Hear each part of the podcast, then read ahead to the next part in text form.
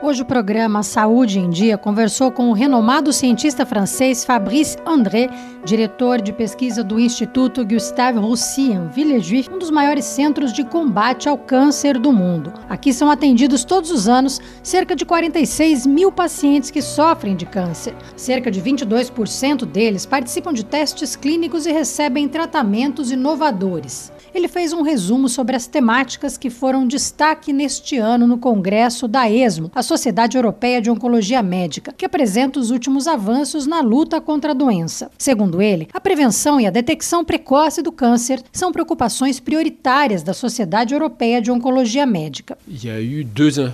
Neste contexto, temos duas informações. A poluição aumenta o risco do câncer, não somente do pulmão, mas também do intestino ou da laringe e outros diferentes tipos de tumores.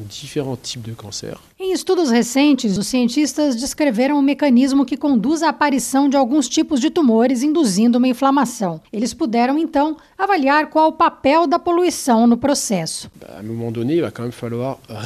Isso significa que, em um dado momento, será necessário regular a poluição. O fato de identificar o mecanismo também permite ter medicamentos para prevenir o câncer em áreas muito poluídas.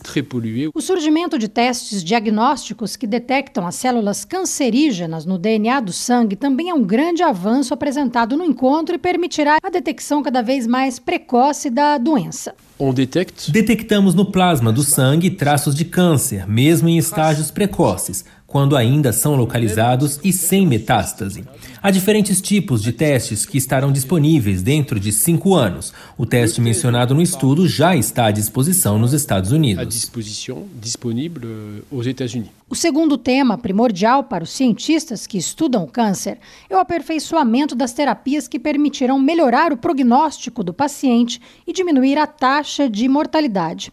Vários estudos foram apresentados no Congresso da ESMO neste ano. Um dos principais comprova a eficácia da imunoterapia. A técnica consiste em extrair os glóbulos brancos que estão dentro do tumor do paciente, modificá-los e injetá-los novamente no organismo para combater o tumor. Outros medicamentos se destacam entre as novas descobertas, como os anti-CRAS, um gene que sofre mutação em aproximadamente 90% dos cânceres do pâncreas e 30% dos cânceres do cólon e do pulmão. Até agora ainda não tínhamos conseguido criar medicamentos contra essa proteína. Agora estamos lançando a primeira geração de medicamentos desse tipo. O terceiro e último tema citado pelo especialista é a possibilidade, através da pesquisa, de melhorar a taxa de cura dos pacientes, reduzindo os tratamentos e os recursos financeiros envolvidos. Isso abre portas para o surgimento de tratamentos extremamente curtos e seletivos. Tem um impacto importante quando sabemos que um dos maiores problemas em cancerologia é que os pacientes recebem tratamento em excesso e tratar um paciente mobiliza muitos recursos durante todo o processo. Reduzir o custo e a duração de um tratamento contra o câncer é um dos principais objetivos, explica o cientista francês. Isso diminuiria provavelmente as desigualdades de acesso aos tratamentos. Pouco a pouco, os desafios estão sendo vencidos e a expectativa de que dentro de alguns anos cada vez mais cânceres possam ser definitivamente curados. De Paris, Thaís Estivanin, da Rádio França Internacional, para a agência Rádio Web.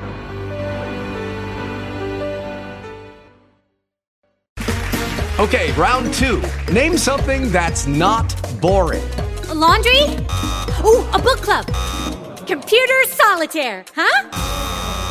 Ah, oh, sorry, we were looking for Chumba Casino. That's right. ChumbaCasino.com has over 100 casino style games. Join today and play for free for your chance to redeem some serious prizes.